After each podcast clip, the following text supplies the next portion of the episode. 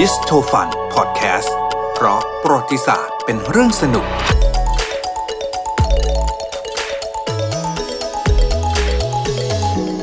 ครั้งที่แล้วที่เราเล่ากันแหละว่านโปเลียนเนี่ยพอถูกโค่นล้มอำนาจเขาถูกเนรเทศไป2 ครั้งใช่ไหมคะคราวนี้ถามว่าทำไมถึงไม่โดนแบบว่าก็ฆ่าสังหารไปเลยให้มันจบๆใช่มันก็ต้องมีที่มาใช่ไหมว่าทำไมถึงไม่โดนสังหารไปแต่คราวนี้ก่อนเราจะแบบไปเล่าที่มานิดนึงเราต้องบอกว่านโปเลียนสำคัญยังไงครับจิ๊บเชื่อว่าทุกคนส่วนใหญ่น่าจะรู้จักชื่อเขาเนาะนโปเลียนโบนาปาร์ตใช่ไหมคะก็เป็นผู้นำการปฏิวัติฝรั่งเศสถูกป่ะซึ่งจริงๆก็เป็นผู้ยิ่งใหญ่มากอันนี้เราต้องเล่าที่มานิดนึงเพราะว่าเหมือนกับว่าเขาเป็นคนเปลี่ยนแปลงฝรั่งเศสจากยุคราชวงศ์ตอนต้นเนาะต้องบอกว่ายุคราชวงศ์ตอนต้น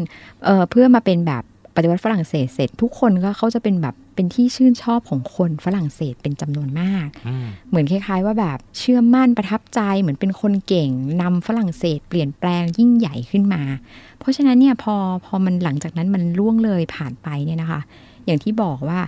ตอนที่นโปเลียนพ่ายแพ้ในสงครามครั้งแรกเนี่ยเขาเรียกว่าสงครามประสานมิตรก็คือได้รับการร่วมมือจาก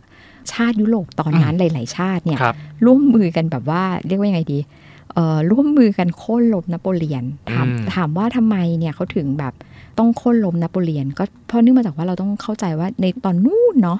ยุโรปเนี่ยก็ยังปกครองแบบกษัตริย์ถูกไหมคะเพราะฉะนั้นการที่นโปเลียนเปลี่ยนแปลงอะไรแบบนี้มันก็เป็นสิ่งที่ประเทศเล็กๆหลายประเทศต่างๆในยุโรปแบบไม่พอใจรับไม่ได้รับก็ไม่ใช่ไม่พอใจก็กังวลว่ามันจะนำมาสู่การเปลี่ยนแปลงของตัวเองด้วยเดี๋ยวประชาชนเห็นตัวอย่างเดี๋ยวเพราะฉะนั้นระบบกษัตริย์ของเขามันก็จะสั่นคลอนเพราะฉะนั้นทุกคนก็จะค่อนข้างที่ไม่เป็นมิตรกับฝรั่งเศสเท่าไหร่เพราะฉะนั้นเนี่ยหลักๆเลยก็มีอังกฤษเนาะที่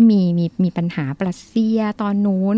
รัสเซียแล้วมันก็มีการแบบไปทำสงครามก็คือนโปเลียนนำทัพไปทำสงครามที่รัสเซียด้วยมันก็จะมีตัวละครหลายๆตัว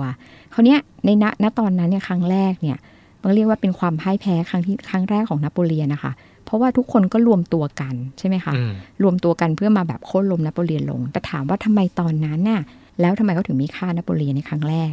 ก็อย่างที่เล่าเกินเขายิ่งใหญ่เขายังมีคนรักอยู่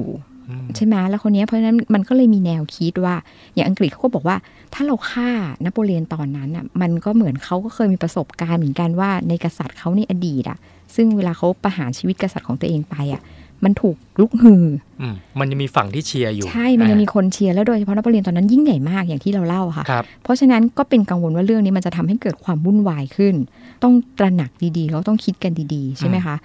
แล้วก็ยังมีรัสเซียด้วยรัสเซียเนี่ยถึงจะเป็นคู่แค้นกับนโปเลียนเพราะมีการไปทำสงครามกันตอนนั้นเองเนี่ยพระเจ้าทาร์อเล็กซานเดอร์ที่1ของรัสเซียเองเนี่ยเขาก็ค่อนข้างจะเรียกว่าเป็นสหายกับนโปเลียนเขาก็เลยสนับสนุนแนวคิดนี้ของอังกฤษเพราะนั้นครั้งแรกที่แพ้เขาก็เลยส่งนโปเลียนไปไว้ที่เอลบาคือหมู่เกาะเอลบาที่อิตาลีใช่ไหมรอบแรกคราวนี้ไปอยู่แป๊บหนึ่งนโปเลียนเขาก็เหมือนกับว่ากลับมาทวงเรียกว่าไงดีกลับมาทำสงครามคืออย่างนี้ไอ้ที่ถูกในประเทศไปครั้งแรกเนี่ยไม่ได้ไปคนเดียวนะใช่เขามีการมีทหารไปด้วยถูกก็อย่างที่บอกว่าเจ๊บอกค่อนข้างน่าจะมีมิตรที่ดีอยู่เยอะเหมือนกันเพราะว่าไม่ได้ให้ไปแบบไปขังนะคือให้กองกำลังทหารส่วนตัวไป600นายไปอยู่ที่เกาะนั้นแล้วก็เหมือนว่าเกาะนั้นก็ไม่ได้อยู่ห่างไกลกับฝรั่งเศสด้วยมันก็เลยไปอยู่ตรงนั้นเนี่ยไม่นานเนี่ยประมาณนโปเลียนเขาก็หนีออกมาจากเกาะได้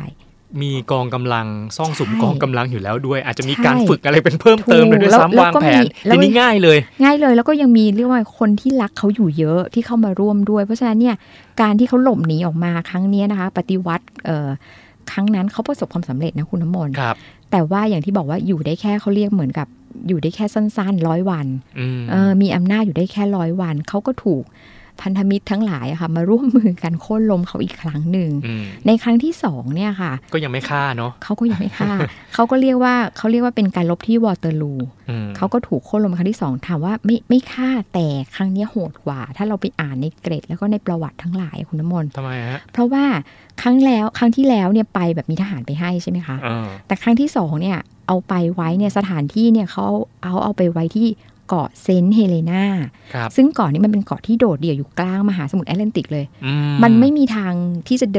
ดินทางออกมาฝรั่งเศสได้ง่ายๆแถมไม่พอเขาบอกว่ามีกองกำลังทหารคุ้มกัน24 ชั่วโมง มันคือการขังลืมขังเดี่ยวเลยแหละที่ไปแบบเป็นถูกจองจำเลยล่ะท้ายที่สุดก็คือสวรรคตที่นี่แล้วคนนี้มันก็มีเกรดหลายๆเรื่องเลยเขาก็บอกว่าบางเกรดก็บอกว่าโดนวางยาบ